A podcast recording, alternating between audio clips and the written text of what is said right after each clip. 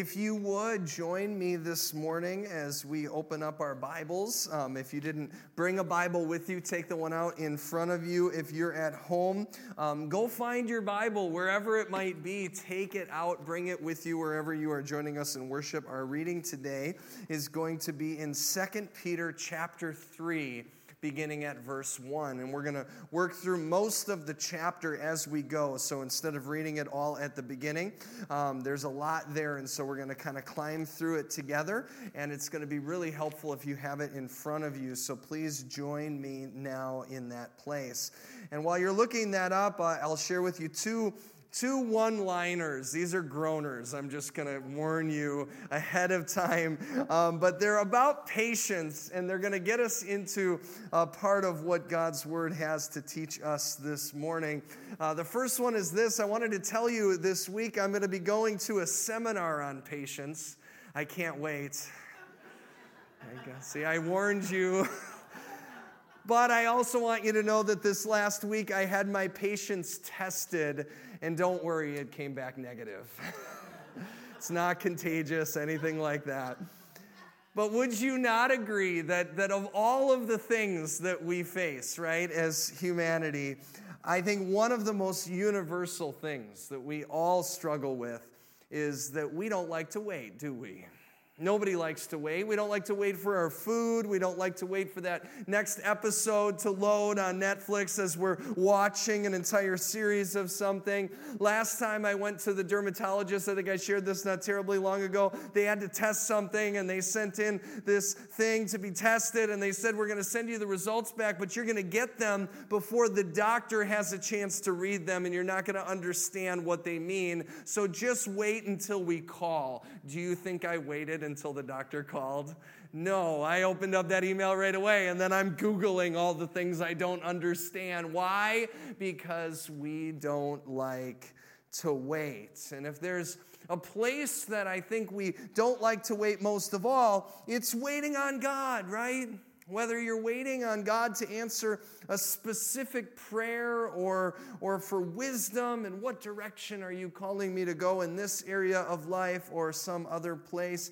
Or maybe it's the overarching hope because you've been around the, the Christian tradition long enough that you know that Jesus came 2,000 years ago and it's only the first coming. He's going to come back. And so we anxiously await that triumphant return where he comes to make all things new. Are you waiting for that? Because that's what Peter is going to talk to us about today. And while most conversations around the second coming of Jesus are often centered around trying to figure out when that day is going to occur, what this chapter is more concerned about is our universal struggle that we all share to wait. So it reminds me of last time I preached on the topic of waiting about two years ago. I started the sermon with Psalm 90, verse 4, which is fitting today because Peter actually cites it in chapter 3 as well. So let me read it to you. It reminds us that God's timing is not our timing. It says, A thousand years in your sight are like a day that has just gone by, or like a watch in the night. How many of you have heard the phrase that God's timing is not your timing? Show of hands. I think we all know this. The problem with passages like this is that even if a thousand years are like a day in the eyes of God, do you know how a thousand years feels in your eyes and mine? Like a thousand years. That's what we're struggling with today. Today is the final Sunday in our series, Generous Grace. We've been on this journey through uh, a short letter in the New Testament that you may very well have overlooked over time, Second Peter. And yet, what you'll find, and what you probably found up to this point as well, is that there are a lot of different familiar verses and familiar concepts that you've probably come across before. And you'll see that in our reading today as well. So let's begin with just the first two verses of 2 Peter chapter 3, beginning at verse 1. He says, Dear friends, this is now my second letter to you. I have written both of them as reminders to stimulate you to wholesome thinking. I want you to recall the words spoken in the past by the holy prophets and the command given by our Lord and Savior through your apostles. Now, this is something that you want to note anywhere in Scripture when the author specifically tells us what they're writing about. What is the purpose to what it is that we're reading? And Peter says that he has a specific purpose for this letter, and that is to stimulate you to say it with me wholesome thinking.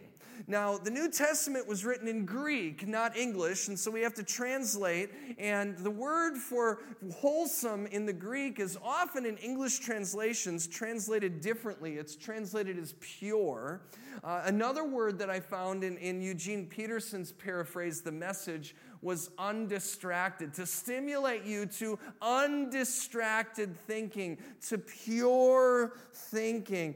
And, and, and I like thinking about this in some different ways because when I see the word wholesome, it conjures up all sorts of different ideas in my mind. And I'm not sure it's exactly what Peter had intended. For example, the word wholesome often brings me back to thinking about a time and a place when everything in the world was wholesome when everything in the world was good and pure and right. I, I think about television shows like, like the Andy Griffith Show and Leave It to Beaver. I've got a slide here, Evan, if you want to switch over. Uh, the Cosby Show, Full House. Uh, I mean, how many of you grew up watching at least something there on that list? And, and we do this all over the place. We, we often think to ourselves that if our nation, if our culture, if the church would just go back, right? Just go back to its ideals, that would solve all of our problems. And when we say things like that, and we all do it in different places, we're making a big assumption that at some point in the past, we really were pure at living out our ideals in the first place. And here's the thing it's not true. Just look at what was taking place during the time that those television shows were entertaining us. Think about the broken places in our world and in our society. Think about the brokenness in some of the lives of the actors and the actresses that we've since learned in the years that have followed while they were entertaining us with wholesome television. I'm reading a book right now. The title was is um, "And There Was Light." It's by uh, Jon Meacham, and it's about Abraham Lincoln. And I started reading this because uh, about a month ago, uh, my family and I we were in St. Louis on a family vacation, and on the way back, we stopped in Springfield, Illinois and we had lunch just about a block away from Abraham Lincoln's family home there. And so we toured the neighborhood, we read the plaques, and it was really neat. The last time I, had, I grew up in Illinois, so when I was in middle school, we had to go and go to this place and do all this. As the last time I was there, um, and so it was really neat to go back as an adult with my own children. And as we were touring the neighborhood, they, they often had pictures in um, the different places and on the different plaques. And, and one of them was right outside the home, the family home of Abraham and his wife, Mary Todd. Uh, they purchased this home in Springfield actually from a pastor there. And so, just as an aside, if any of you are aspiring future presidents and you want to buy my house, I would get to be a footnote in your story. That would be really cool. So come talk to me. I'll sell you my house. It'd be lots of fun. But anyway, not related to what I'm about to say. Eh, outside the family home there, there's this plaque with a picture. And here, here's the picture there of the home as it looked in 1860. And in 1860, this was shortly after Lincoln had become the Republican nominee for president. And they wanted to give the country a view of who he was personally as a family man where he lives. And so they, they sent photographers to take pictures in Springfield. And in this particular photo, right outside, it's, it's kind of hard to see. Um, these are just some pedestrians there in front. But right, right back there, you can go to the next one, um, Evan, that's fine. Um, you've got Abraham Lincoln there. His older son, Willie, is standing next to him. And if you didn't read the fine print, you might not even realize that their youngest son, Tad, is in the picture too, because he's hiding behind the fence. You see that? He's, he's just peeking around. He's only about seven years old at the time. And, and so I thought, well, that's really fascinating as I'm standing there with my five kids, and one of them's peeking around my leg, right? And so I was doing a little more research, and I found that this was one of two photos that were taken at the same time by the same photographer.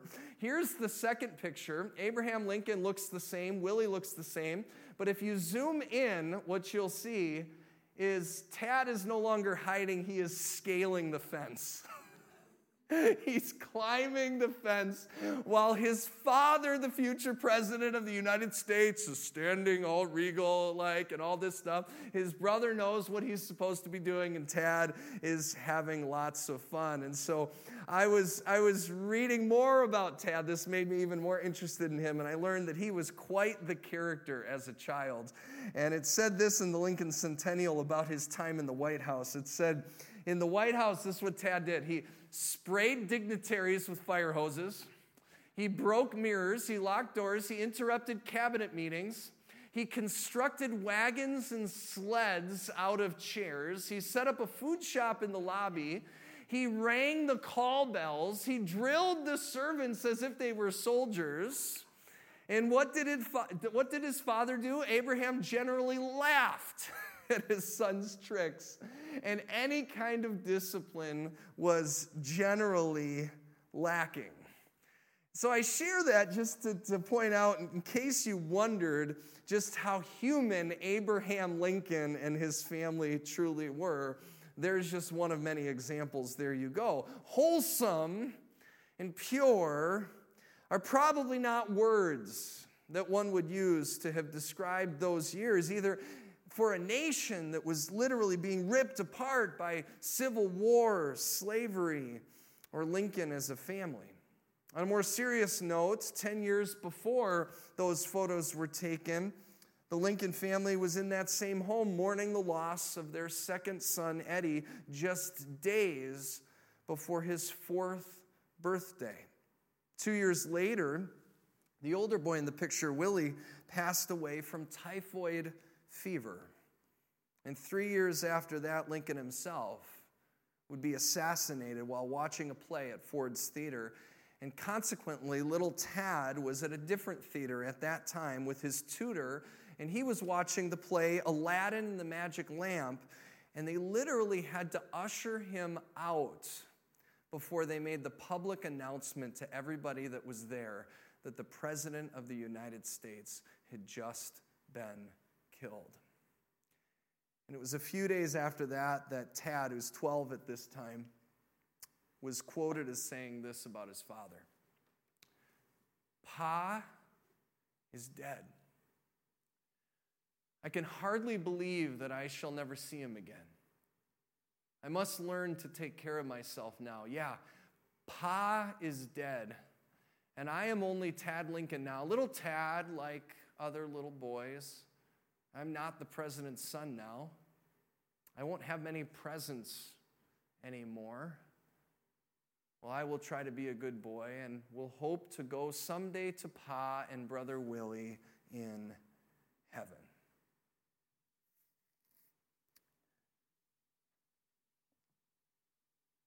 Now, what does all this have to do with 2 Peter? This chapter was written for Tad. 2 Peter chapter 3 was written for Tad and for you and for me and for anybody who has lived enough life to suffer. It's written to stimulate you to wholesome thinking pure, undistracted thinking about the truths of the past, not because they come from times that were perfect, but because they speak of a future when God will make all things new and the old order will go away. A future where Pa and Willie and Tad will be together with Jesus forever. And Peter is reminding his readers that that day will come. And while a suffering humanity waits, which none of us are good at doing, people cope with waiting in different ways. And so Peter describes those different ways. Verse 3, he says, Above all, you must understand that in these last days, scoffers will come, scoffing and following their own evil desires. They will say, Where is this coming that he promised? Ever since our ancestors died, everything goes on as it has in silence since the beginning of creation. My guess is that you can you can either relate directly to that. Have you ever thrown your hands up to the heavens and said, Where are you, God? If you haven't, I'm sure you can at least deeply sympathize with that kind of response. I think all of us can relate to this. And Peter reminds us that when we do, or if that's who we are, he says they deliberately forget that long ago, by God's word, the heavens came into being and the earth was formed out of water and by water. By these waters, also, the world of that time was destroyed. And by the same word, the present heavens and earth are reserved for fire, being kept for the day of judgment and destruction of the ungodly. What Peter's doing in just a few verses here is summarizing the entire story of God. That just as God brought creation out of the order of, or out of the, the chaos of disorder, which is the abyss of water that we read in the creation account in Genesis, just as He brought order out of the disorder, just as God again brought order to the disordered world through the flood at the time of Noah, Jesus will return and do it again. And this time it's going to be permanent. And scripture uses words to describe this time as things like fire and judgment. These are the tools of God that Jesus is going to bring and wield to make all things right again. And that sounds terrible, doesn't it? And contradictory, even if all you think about God is a loving Savior, except that part is loving too. Because when you and I are up against the things of this world that we are desperately waiting to be destroyed, we need the fire of judgment to take those things away. The effects and consequences of sin. Things like slavery and civil war and typhoid fever and presidential assassinations and 12 year old boys named Tad who long to be with their pa.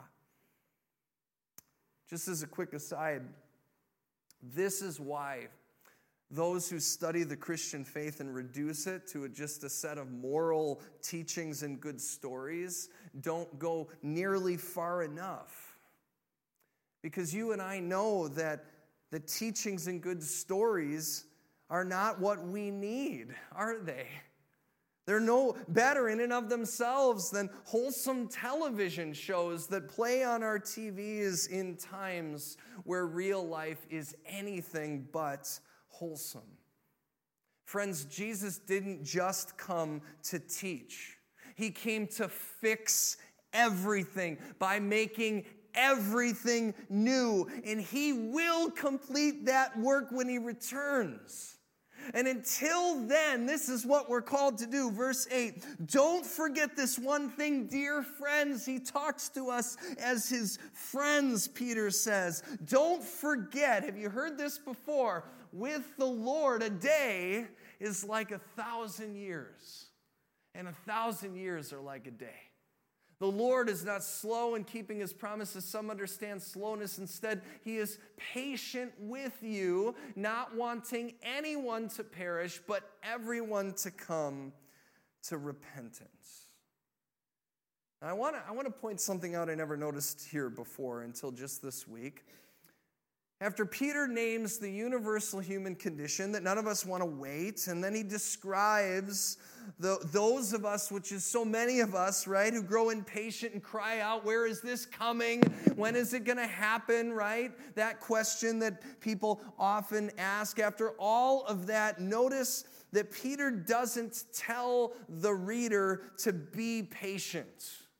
After he's made this entire case, he doesn't say, therefore, God's timing is not your timing. Relax, take a deep breath, Be patient.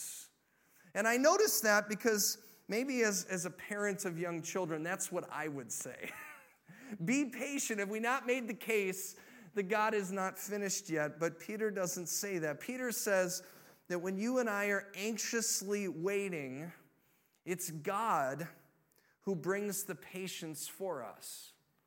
God is the one who's being patient with us. That not only do we have hope that Jesus is going to return and make all things new, that he's going to judge and he's going to destroy all sin and all suffering and all death, but he is also sitting with you and me right here and right now, being patient with us while we wait. You don't even have to be patient because God will be patient for you. Isn't that a relief? And so, to practice this, I want to encourage you to do something. And I had to think long and hard about this because my kids are going to be at the next service. One of them is going to be here. And, and so I know exactly what I'm doing. I'm going to regret this. But next time somebody tells you to be patient, I want to give you a response. And, and, and preferably, it's only for the people that have heard this sermon, or this is going to come across as really rude. But next time somebody tells you to be patient, in the next slide, you'll see your response. What I want you to say is, I want you to say, I can't. All right? So let's try that. Be patient. I can't. Let's try the next part. But God can, and He will be patient with me. Let's try that one more time. Be patient. I can't. But God can, and He will be patient with me.